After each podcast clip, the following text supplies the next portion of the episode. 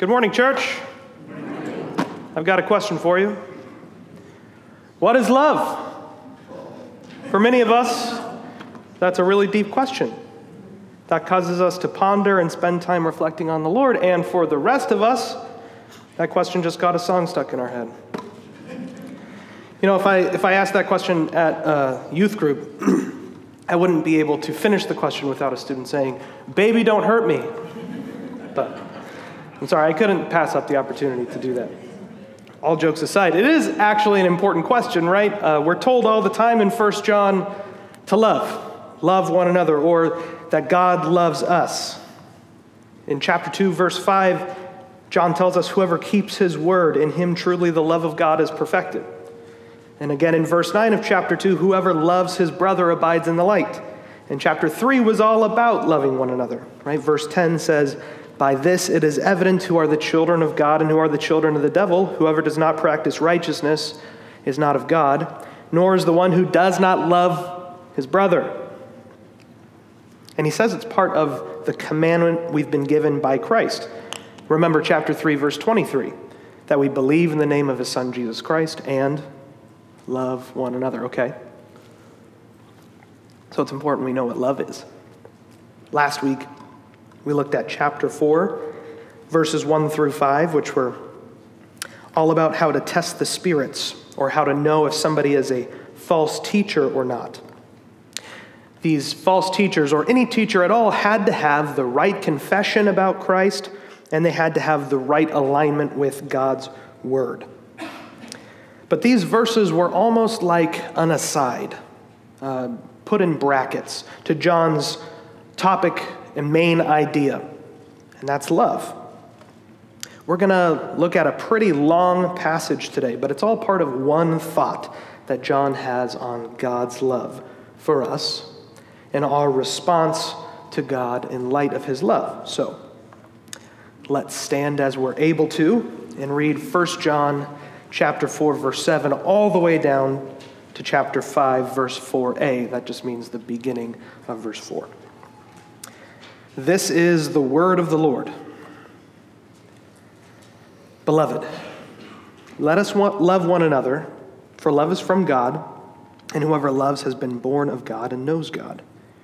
Anyone who does not love does not know God, because God is love. In this, the love of God was made manifest among us, that God sent his only Son into the world so that we might live through him. In this is love. Not that we have loved God, but that he loved us and sent his Son to be the propitiation for our sins. Beloved, if God so loved us, we also ought to love one another.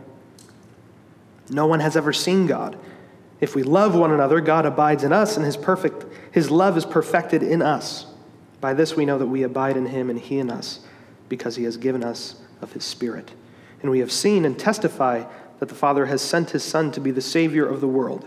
And whoever confesses that Jesus is the Son of God, God abides in him and he in God. So we have come to know and to believe the love that God has for us. God is love, and whoever abides in love abides in God, and God abides in him. By this is love perfected with us, so that we may have confidence for the day of judgment, because as he is, so also are we in this world. There is no fear in love, but perfect love casts out fear. For fear has to do with punishment, and whoever fears has not been perfected in love. We love because he first loved us. If anyone says, I love God and hates his brother, he is a liar. For he who does not love his brother whom he has seen cannot love God whom he has not seen. And this commandment we have from him Whoever loves God must also love his brother. Everyone who believes that Jesus is the Christ has been born of God, and everyone who loves the Father loves whoever has been born of him. By this we know that we love the children of God, when we love God and obey his commandments. For this is the love of God, that we keep his commandments. And his commandments are not burdensome, for everyone who has been born of God overcomes the world. Please be seated as we pray.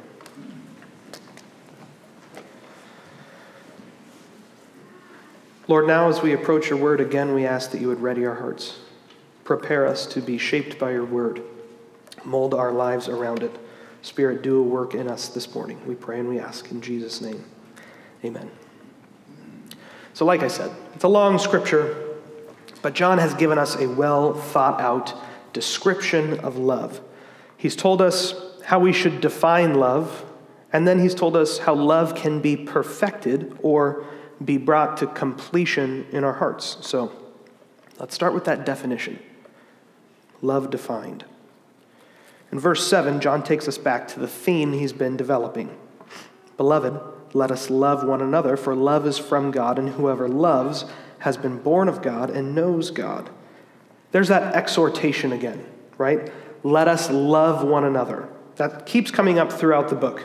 And John gives us a clear reason why we should love one another, for love is from God. And whoever loves has been born of God. In other words, loving one another is something that only someone who has been born of God can do. John's reasoning here is that his congregation should love one another because they abide in God and love comes from God. So, loving our fellow brothers and sisters in Christ is a natural extension of the love we've received from God. He goes on to give us maybe the most famous quote from 1 John. It's so famous that even non Christians have it memorized. Anyone who does not love does not know God, because God is love. The prerequisite, the, the qualification to know whether you know God or not is love. Anyone who does not love must not know God. And this brings us right back to chapter 2, right? If you say you abide in the light, but you hate your brother, then you must not abide in the light. You've got it all wrong. The one who loves his brother abides in the light. So, this first part of verse 8 is not new for John in this letter. But the second statement, that's the really famous one, right? God is love. Now, people have taken this to mean really whatever they'd like it to mean. God is love, so it doesn't really matter what people believe. God is love, so he won't punish sin. God is love, so he wouldn't be upset with people that I love. Just loving people is really all that's important. Religion is really just love. All we need is love. Love is God. But that's not at all what John is saying here. He's saying that God gets to define love because real love pours out from God. Love comes from God's self revelation to us, it's part of his character and it's one facet of his being. Love is defined by our world in many different ways. And the mistakes that our world makes, we can also end up making. We can think that God has to fit into our understanding or our definition of love. But the truth is exactly the opposite. If we have any hope that we're going to successfully love people, we have to love them in the way God commands us to love, in the way God defines love. I want you to notice something here in verses 9 and 10. Both, both 9 and 10 start with in this. Okay, so John is going to give us the definition of love. First in verse 9. In this, the love of God was made manifest among us that God sent his only Son into the world so that we might live through him. The first part of God's definition of love is his self revelation. God is great. Amen? And he's greater than all things. Not just a little bit greater, he's greater than all things. He stands outside of creation. Another way to talk about God in this way is to talk about his transcendence. God transcends all things, he's fundamentally beyond our understanding. He's so different from us that unless he reveals himself to us, we would never interact with him. We'll talk more about the doctrine of God's invisibility in a little bit. But God is love. He is so loving that he sent his son his love was made manifest among us. So he revealed himself to us, and that was loving of God. But he didn't just talk to us, he, he did do that. We have the scriptures. But he gave us himself. Jesus Christ is the greatest self revelation of God. But beyond that self revelation, God's love is so great that Jesus made it possible for us to live through him. Jesus is our light and life. That's the first part of what it means for God to be love. He gives us Jesus, and Jesus makes it possible for us to know God. Without Jesus, we could not know God. And God didn't need to do this. It's a, it's a, it's a very important truth to believe in your heart that God doesn't need you. He gives you of Himself. His love is so great that He wants to be with you anyway. He loved us with His presence. His love was made manifest to us in Christ Jesus. Verse 10 says, In this is love. Not that we have loved God, but that He loved us and sent His Son to be the propitiation for our sins. John's words here directly contradict the, the common and, and secular understanding of verse 8, where it says, God is love. Love is not defined by our capacity to love. Love's not defined by our definition of love or our ability even to love God or what we do for God. In fact, without God acting first, we're completely unable to love God at all. And that statement's really similar to Romans chapter 5 verse 8 where Paul says this, "But God shows his love for us in that while we were still sinners, Christ died for us." And then again in verse 10 of that same chapter he says, "While we were enemies, we were reconciled to God by the death of his son." While we were enemies. Imagine if we got to define love, love for God especially. In our sinful state, love would be an evil thing. Everything that we did in the name of loving God or loving people would be a true ex- expression of love. And that's a common accusation the world makes against Christians already, right? They say, well, they love God, but they did this and that. Right, fair enough. It's certainly true that Christians have had some pretty big failings throughout the years in our ability to love people and even to love God. But people, even Christian people, don't get to define love. Only God gets to do that. And love looks like this He sent His Son to be the propitiation for our sins. It's not just the self revelation of God, it's the self sacrifice of God. Remember 1 John 3:16. By this we know love, that he laid down his life for us. Right. That's the greatest expression of God's love. The sacrifice of Christ. Propitiation could be translated atoning sacrifice. He gives himself to us. He lays his life down to us. He opens himself up makes himself known, and then he dies in our stead. That's what it means to love one another. And Paul has a very famous passage uh, about love that we've all heard before at a wedding or two. But that passage is actually about how the church should be loving one another. 1 Corinthians chapter 13.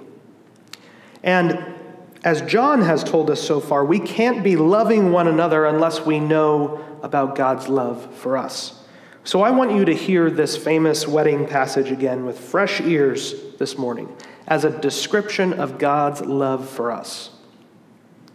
He says, Love is patient and kind. Love does not envy or boast. It's not arrogant or rude. It does not insist on its own way. It is not irritable or resentful. It does not rejoice at wrongdoing, but rejoices with the truth. Love bears all things, believes all things, hopes all things, endures all things. Love never ends. So God has shown us exactly what love is. The way that God loves us is exactly like this. He is patient and kind with us. He doesn't boast over us, but he joins with us. God is great in his love. Amen. Now, John turns his attention in 1 John to how we can know that God's love has been perfected in us. Love perfected. Verse 17 says, By this is love perfected with us. Okay, so it's an interesting phrase. What does it mean for love to be perfected? Well, even that phrase isn't new. We've heard it so far back in chapter 2, verse 5. Means that God's love has been brought to completion in our hearts. It means we've experienced the love of God. Verse 11 says, Beloved, if God so loved us, we also ought to love one another.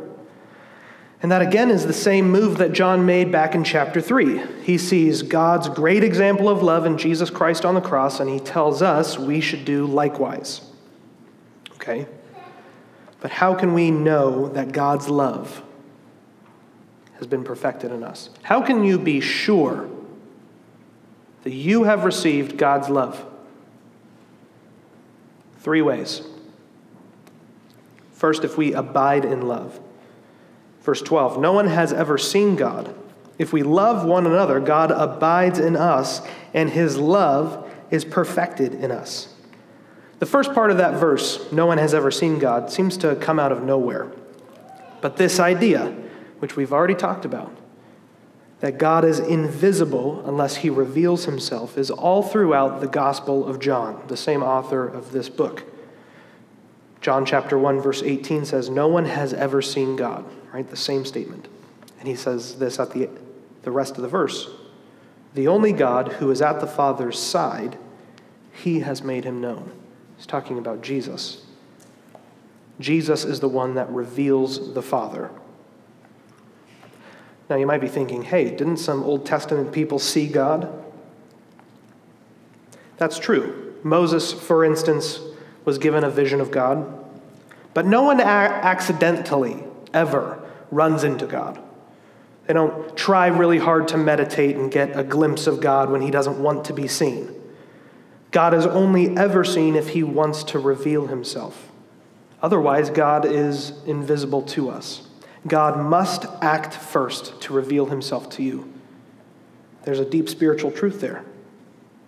No one reveals God to someone else. God reveals himself to you. And that's an amazing truth about the incarnation of Jesus. Jesus, fully God and fully man, again, is the greatest self revelation of God. So, why does John bring it up here in verse 12? Well, because another aspect of God's self revelation is his love abiding in us. If we love one another, God abides in us, and his love is perfected in us. God abides in us. Christians, God abides in you. He indwells you by the Holy Spirit. The Holy Spirit indwells, is inside of, and a part of every believer. That's what verse 13 is getting at. The Spirit brings God's love to completion in our hearts, and we can know that we abide in Him because of that fact. Verse 13 isn't trying to get us to base our assurance of salvation on some sense of the Spirit's presence. It's telling us a fact. That's why verses 14 and 15 return to the idea of Jesus Christ. The Son has been sent into the world, right? That's a historical fact. And anyone who confesses that Jesus is the Son of God, God abides in him. So if you believe that Jesus is Lord, that he is Savior of the world, the Son of God come in the flesh, and those are all terms that John uses throughout the book, then it is a fact that the Holy Spirit indwells you. Your sense of the Spirit, your relationship with Him kind of ebbs and flows throughout life. Our lives are full of times when we have a greater sense of the Spirit and when our sense of Him is dulled, right? Situations in our lives can greatly impact our sense of the Spirit. Sin certainly gets, gets in the way of our relationship with the Lord. Busy schedules keep us away from His Word and from prayer and from people. But that never changes the fact that the Spirit indwells you, and that is good news today. That's why verse 16 uses language that is so sure. So we have come to know and to believe the love that God has for us. Our salvation, the Spirit's indwelling, is not possible through our own effort. We can't convince God to save us, it's only by His grace. So we can know and believe the love that God has for us, because it's only on Him. He gives Himself to us through the life, death, and resurrection of Jesus. And He continually gives Himself to us through the indwelling of the Holy Spirit. God is love. John restates that in verse 16. God is love, and whoever abides in love abides in God, and God abides in him. Notice that there's a mutual abiding here. Right? This word Abide has been a key word throughout the book of 1 John. It speaks to the union that we have in God, an inseparable relationship. It's about the fact that Christians cannot be separated from God because of His love and grace, not because of anything we've done. We remain in Him. There's nothing that can pull us apart. So, how can we know that God's love has been perfected or brought to its fullness in our hearts? because He loves us, not because of something we've done. He loves us, and we abide in Him through the Spirit. It's a statement of fact. Do you have confidence in that fact today? If you have confessed Jesus Christ, if you believe in his death and resurrection for the forgiveness of your sins, the Spirit indwells you. You don't have to do anything to earn that. That's just true. Second, we can know that God's love has been perfected in us because our fear has been cast out by love. He goes on, By this is love perfected with us, so that we may have confidence for the day of judgment, because as He is, so also are we in this world. The day of judgment is coming. It will be here before we know it, actually. So, how can we have confidence before God on the day of judgment? How can we know that love has been perfected in us to the extent that we no longer have fear? John says, Because as he is, so also are we in this world. And that sentence is a little bit confusing in the ESV. So, this is what one of my favorite translations, the New Living Translation, says but we can face him with confidence because we live like Jesus here in this world. We were once sinners, separated from God, but now, because of God's grace, we live like Jesus in this world. That doesn't mean we're perfectly free from sin, but this is what it does mean Christians. God looks at you and he, he doesn't see your sin, he sees the righteousness of Christ. We have been clothed in the righteousness of Christ. And because of this, we can have confidence in the day of judgment. The judgment day can be something that we look forward to, actually, because we will hear the good news that we've been saved because of the righteousness of Christ. Amen? Maybe you dread judgment this morning. If you are a Christian, it's going to be a party. It's going to be great. You can look forward to it. So, there is no fear in love, verse 18. But perfect love casts out fear, for fear has to do with punishment, and whoever fears has not been perfected in love. The good news of the gospel is that God so loved us that he sent his Son to die in our place, to declare us righteous in him. If we had to stand before God solely based on our own works and our own righteousness, there would be a lot of fear. We would have a lot to be afraid of. But that's not the case. God's perfect love casts out fear of judgment. The work of salvation is finished. And so if if you came here today and the idea of God's judgment fills you with dread and fills you with fear, as it should apart from Christ. The good news for you is that Jesus took the punishment for sin that you deserve upon himself. You don't have to fear punishment. You don't have to fear judgment. You only need Jesus and the righteousness he gives to you. As a reminder of Jesus' sacrifice, John says, we love because he first loved us. When we hear something like that, he, we love because he first loved us, we should immediately think of the cross. That is where God's love was put on display in the fullest sense. That's where he made it possible for us to respond to him in love. We love because he first loved us. We can know that we've been perfected in love because we no longer fear judgment. Fear has been cast out by God's love for us on the cross. Not just our sin was dealt with on the cross, but also your fear. So I want to encourage you today with the words of Christ from the book of John.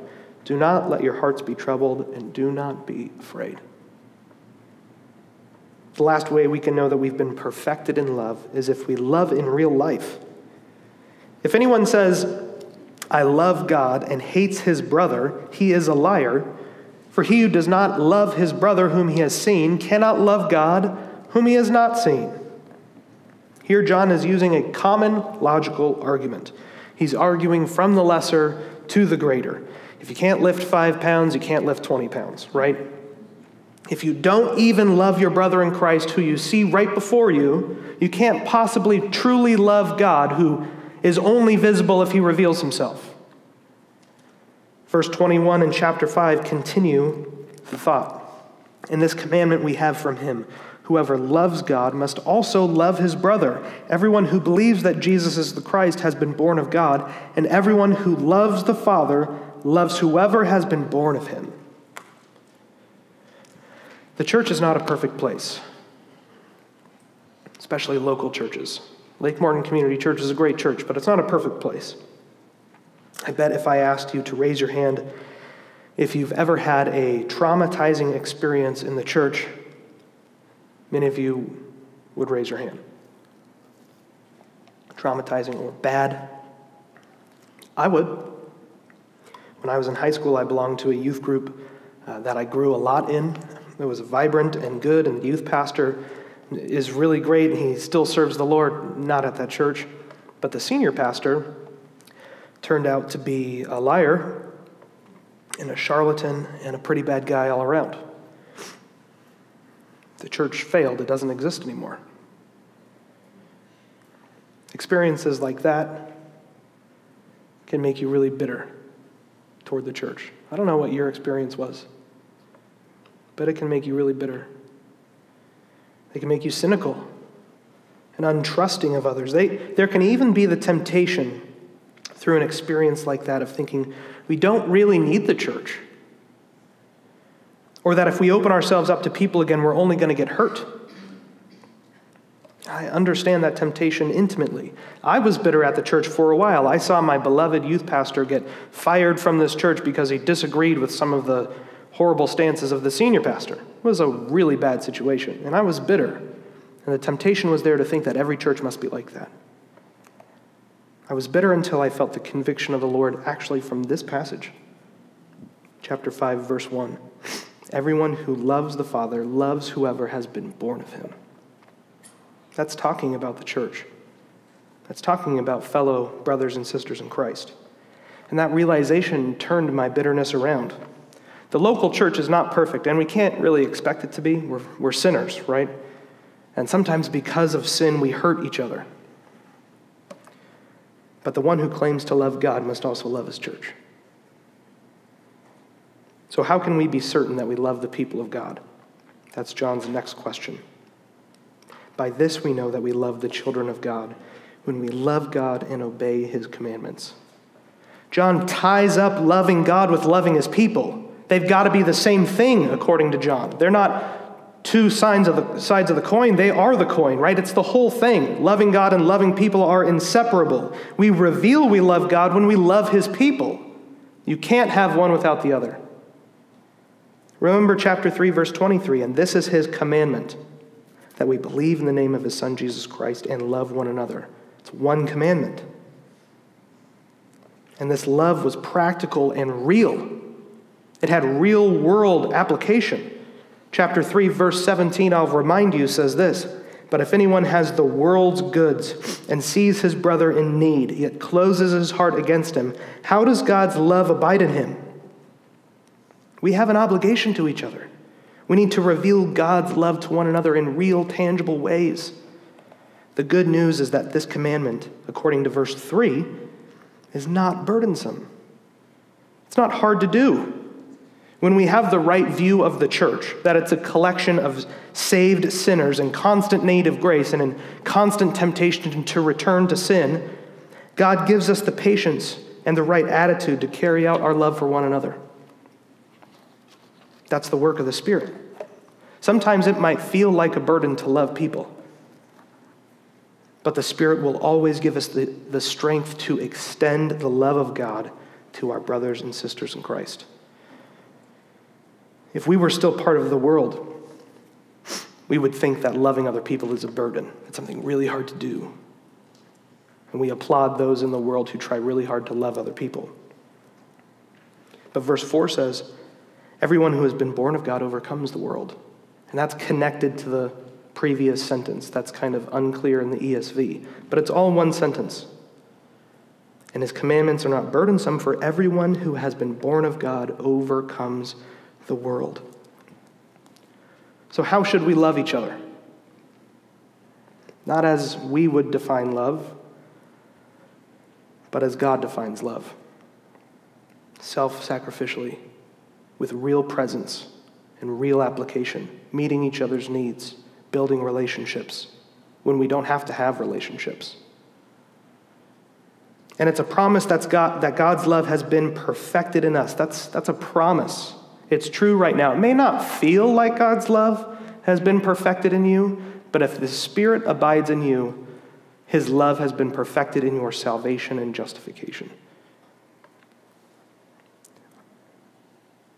His love has been brought to completion in our hearts if we believe the gospel of Jesus Christ, if our fear of judgment has been replaced by confidence on the day of judgment, and if we love God's children like we love Him.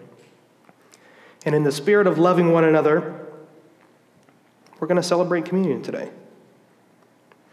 It's a tangible expression of the gospel. It teaches our senses about the death and resurrection of Christ.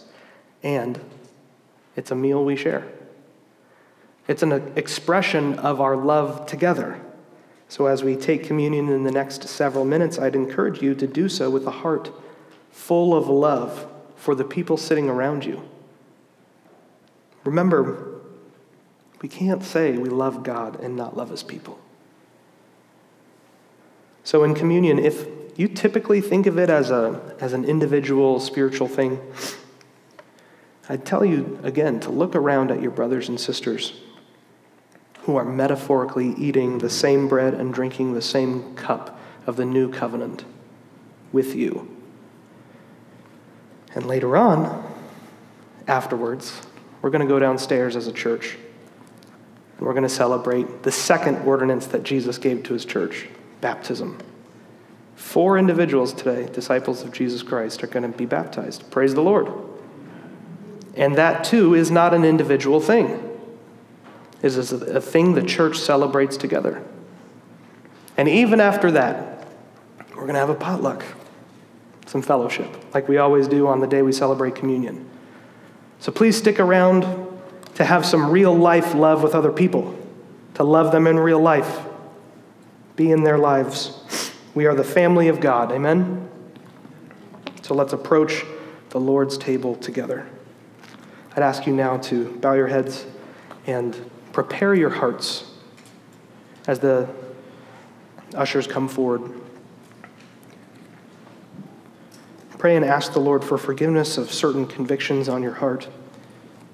If there's somebody in this room that you are out of proper relationship with, I'd encourage you to withhold from partaking here until that relationship is solved. Let's take some time in prayer.